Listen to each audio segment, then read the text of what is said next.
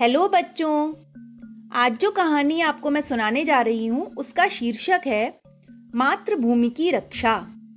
बहुत दिनों की बात है, गंगा नदी के एक सुनसान तट पर मेढकों का एक विशाल राज्य था। मेढकों के राजा थे जगतपति। जगतपति के पूर्वज दस पीढ़ी पहले आकर बस गए थे। तभी से वे यहाँ रहते चले आए थे। पहले प्रजा की संख्या कम थी परंतु अब तो उनकी जनसंख्या भी बहुत बढ़ गई थी। वर्षा ऋतु थी। प्रत्येक मेढक फूला न समा रहा था। वर्षा की ऋतु तो उनके लिए त्योहार होती है। ढेरों मेढक अपनी हरी पीली वर्दी पहनकर घर से निकल पड़ते। कहीं बच्चों को चलने कूदने की शिक्षा दी जाती तो कहीं सांप से बचने की। कभी उन्हें भाषा का ज्ञान कराया जाता तो कभी यातायात के नियमों का। रोज ही कीड़े मकोड़ों की फ़सल से दावत होती। बुज़ुर्ग मेढक छोटे मेढकों को जीप के इधर उधर घुमाकर उनको विशेष व्यायाम सिखाते। कुछ ही दिनों में वे इतने निपुण हो जाते कि उनकी जीप से छू पड़ जाने पर कोई भी कीड़ा मकोड़ा बचकर भाग न सके। उनकी जीप पर लगे गोंद से चिपक जाते। इस प्रकार बच्चे, जवान, बूढ़े खूब दावतें उड़ाते। दावत के बाद उनका सांस्कृतिक कार्यक्रम होता। कभी गान विद्या प्रतियोगिता होती और वे विविध राग अलापते। कभी तेज दौड़ होती तो कभी लंबी कूद का आयोजन होता। फिर जगतपति के हाथों पुरस्कार पाते। मेढकों के झुंड के झुंड हँसते, गाते, नाचते, एक मोहल्ले में से दूसरे मोहल्ले में जाते। कभी किसी के यहाँ उत्सव मनाया जाता तो कभी किसी के यहाँ। किसी के यहाँ नए बच्चों का नामकरण होता तो किसी के यहाँ विवाह होता। किसी के यहाँ अखंड कीर्तन होता किसी के यहाँ जन्मदिन का समारोह। इस प्रकार जब तक वर्षा ऋतु रहती, वे हँसते, गाते और मौज मनाते। पेड़ पौधे नहा धोकर नए और सुंदर सुंदर वस्त्र पहनकर उनका स्वागत करते। वे अपने हाथों से ताली बजा बजाकर उन्हें प्रोत्साहन देते। वर्षा की समाप्ति पर कुंभकर्ण की भांति पूरा मेढक समाज अगली वर्षा आने तक गहरी नींद में सो जाता। वर्षा से बिना किसी विघ्न बाधा के उनका यही क्रम चला आ रहा था। पर एक बार उनके इस क्रम में आखिर व्यवधान पड़ ही गया। देशाटन पर निकले एक मगरमच्छ और एक मगरमच्छी को वह स्थान इतना पसंद आया कि उन्होंने वहीं रहने का निश्चय कर लिया। गंगा का शीतल और पवित्र जल चारों ओर दिखते सुंदर पर्वत वृक्षों की शीतल छाया, जंगली फलों की मोहक खुशबू सभी ने उनका मन मोह लिया था। फिर क्या था? उन्होंने वहीं पर अपना डेरा डाल दिया। अब तो मगरमच्छ और मगरमच्छी जल में यो ही घूमते। मानो वे ही वहाँ के एक छत्र राजा और रानी हो। मेढकों का जल में इधर उधर तैरना उन्हें बिल्कुल न भाया। मेढकों की संख्या भी बहुत सारी थी। उनकी फौज जब पानी में तैरती तो कभी कोई मेढक मगरमच्छों से टकरा जाता तो कभी कोई मगरमच्छ इसे अपना अपमान समझते। वे सोचते थे कि मेढक जानबूझकर उन्हें टक्कर मारते हैं। एक दिन मगरमच्छी और मगरमच्छ गंगा के किनारे लेटे थे। हल्की सुहावनी धूप में दोनों की आँख लग गई। तभी बहुत से मेढक घूमते हुए वहाँ आए और उनसे टकरा गए।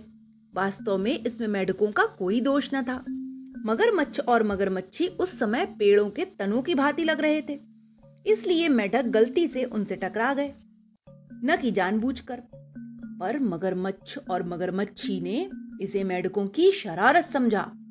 उन्होंने गुस्से में अपनी पूंछ फटकारी, दांत निकाले और आँखें लाल लाल कर ली। दांत किटकिटा किटकिटा कर मगरमच्छ बोला, याद रखना, मैं तुमसे एक दिन इसका बदला लेके रहूँगा। तुम में से एक को भी ज़िंदा नहीं छोड़ूँगा मैं। दूसरे दिन मगरमच्छों का मेढक मारो अभियान शुरू हो गया। जितने मेढक उसने मारे जाते मारता, कुछ खा लेता, कुछ को बहुत अच्छा लगता तो ज़मीन में बालू में गाड़ देता। हर रोज का उसका यही क्रम चलता रहा। तेज़ी से मेढकों की संख्या कम होने लगी। समी मेढक घबराने लगे। आखिर करें तो क्या भी करें, इतने बड़े जीव का वे बिगाड़ भी क्या सकते थे? अब तो उन्हें एक ही रास्ता सूझता था।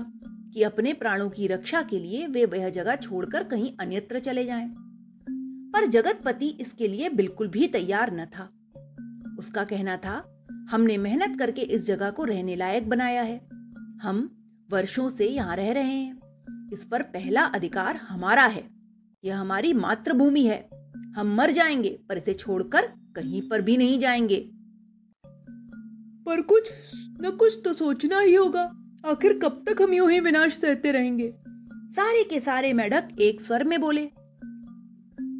हम संख्या में उनसे बहुत अधिक हैं। शत्रु के विरुद्ध हम एकजुट होकर मोर्चा लेंगे शारीरिक बल से नहीं बुद्धि से उसे हटाकर ही मानेंगे। जगतपति बोला दूसरे दिन तड़के ही जगतपति ने अपने कुछ सहायकों को साथ लिया और मगरमच्छ से बात करने उसके पास पहुँचा। उसने अपने साथ लाया उपहार मगरमच्छ के सामने रख दिया। और दोनों हाथ जोड़कर कहने लगा मगरमच्छ जी मैं आपसे कुछ बात करना चाहता हूँ। पर मगरमच्छ ने उसकी बात अनसुनी कर दी। जगतपति सोचने लगा कि मगरमच्छ ने उसकी बात सुनी नहीं है अतः वह दूसरी बार और अधिक ज़ोर से बोला। मगरमच्छ ने गुस्से से आँखें तरेर कर हुंकार कर कहा क्या है जल के कीड़े? जगतपति को यह बहुत बुरा लगा। आखिर आपको ऐसा नहीं कहना चाहिए। हम सभी एक दूसरे के साथ मिलजुल कर प्रेम से रहें यही अच्छा है। भगवान की दृष्टि में सभी समान है न कोई छोटा है और ना बड़ा। मगरमच्छ गरजा ज़्यादा बढ़ चढ़ कर न बोल आखिर किस बात में तू मेरे समान है? हर बात में जगतपति बोला मगरमच्छ बोला लगाएगा शर्त। हाँ जगतपति बोला देख ज़्यादा घमंड न कर हारेगा तो यहाँ से हमेशा के लिए भागता ही नज़र आएगा। आप भी तो भाग सकते हैं, जगतपति धीरे से बोला। यह सुनकर मगरमच्छ का गुस्सा और भड़क उठा। वह बोला, दुष्ट, ज़ुबान चलाता है। तो इतना तुच्छ है कि मैं समझ ही नहीं पा रहा कि तेरे संग क्या शर्त लगाऊँ। अब जगतपति बोला, हम दोनों ही जल में रहने वाले जीव हैं। चलिए हम नदी में तैरने की शर्त रखें। जो तैरकर जल्दी ही ऊँचे पत्थरों पर चढ़कर बैठ जाएगा, वही जीता हुआ माना जाएगा। मगरमच्छ को यह शर्त बड़ी मामूली मालूम लगी। वह सोचने लगा कि मेढक निश्चित ही हार जाएगा। तभी जगतपति पूछ बैठा, यह भी तो बताइए कि जीतने वाले को क्या मिलेगा? गर्व से अकड़कर मगरमच्छ बोला, जीतने वाला यहाँ रहेगा और हारने वाला को यहाँ से भागना पड़ेगा। तैयारी कर ले अब तू अपने। पूरे कुंबे सहित यहाँ से भागने की। और देख, शर्त तो लगा गया है। कल यदि तू समय पर नहीं आया तो तेरी खैर नहीं। मैं ज़रूर आऊँगा। यह कहकर जगतपति अपने साथियों सहित वहाँ से लौट पड़ा। उसके सभी साथी हक्के बक्के थे।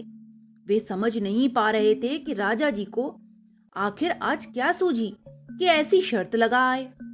घर जाकर जगतपति ने सौ एक जैसे मेढकों को बुलाया। वे सभी रंग रूप में जगतपति से मिलते जुलते थे। उन्हें उसने अपनी योजना समझाई। दूसरे दिन जगतपति और मगरमच्छ निश्चित समय पर आ पहुँचे। विजय की कामना से मगरमच्छी ने मगरमच्छ के और मेढकों ने जगतपति के बालू का तिलक लगाया। फिर वे दोनों जल में अपना अपना पराक्रम दिखाने कूद पड़े। मगरमच्छ आराम आराम से तैर रहा था। वह मन ही मन में यह सोच सोचकर खुश हो रहा था कि आज सारे मेढक हमेशा के लिए यहाँ से चले जाएँगे। पर यह क्या? जैसे ही उसने आगे की ओर देखा, वह यह देखकर दंग रह गया कि जगतपति उसके आगे तैर रहा था।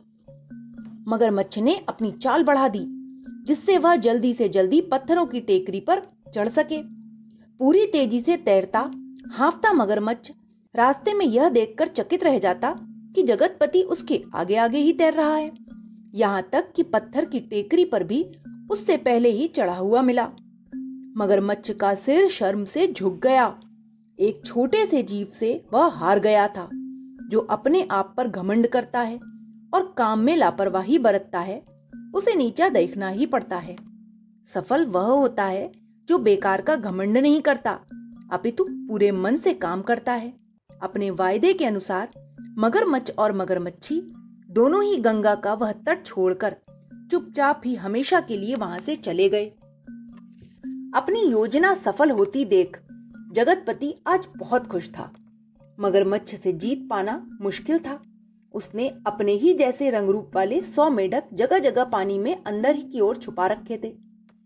वह पहले से ही पत्थरों के पास पानी में छिपकर बैठ गया था। मगरमच्छ को आते हुए देखकर जगतपति तेज़ी से छलांग लगाकर पत्थर पर चढ़ गया था। सभी मेढक इकट्ठा होकर ज़ोर ज़ोर से जगतपति की जय जयकार कर रहे थे। जगतपति कह रहा था, भाइयों, विपत्ति में कभी भी धैर्य नहीं खोना चाहिए। आपत्ति में रोने और परेशान होने से वह बढ़ती ही है, कम नहीं होती। यदि हम मुसीबत में धैर्य पूर्वक विचार करें, उसके अनुसार कार्य करें तो निश्चित ही कोई न कोई हल तो निकलता ही है। मुसीबतें भला किस पर नहीं आया करती, पर जो साहस से, मनोबल से उनका सामना करता है, उसकी ईश्वर भी सहायता करता है। वही विजय पाया करता है। जगतपति ने देखा कि कुछ मेढक खुसर पुसर कर रहे हैं। वह चौंका, कुछ समझा और फिर बोला, साथियों, हमने शत्रु को छलबल से जीता है पर मातृभूमि की रक्षा करना नित्यांत आवश्यक है। शत्रु की दुष्टता दूर करने के लिए उसी की नीति से उसे हराना होता है। बस स्वयं वैसा नहीं बनना चाहिए। जगतपति का मंत्री कहने लगा, महाराज ठीक ही कहते हैं, यह हमारी मातृभूमि है। जो भी इस पर अपना अधिकार जमाना चाहेगा, हम उसके दांत खट्टे कर देंगे। जिस रीति से भी संभव होगा, शत्रु को भगाकर ही दम लेंगे। सभी मेढकों ने अपने राजा और मंत्री की बात का समर्थन किया। तथा उन्होंने विजय की खुशी में शानदार दावत भी की। उस दिन तो वे खुशी के मारे फूले न समा रहे थे। सारे दिन उछलते, कूदते, खाते, पीते, धमा चौकड़ी मचाते रहे। तो बच्चों, इस कहानी से हमें यही शिक्षा मिलती है कि हमें सदैव अपनी मातृभूमि की रक्षा करनी चाहिए और विपत्ति के समय कभी भी धैर्य नहीं छोड़ना चाहिए। Okay, bye.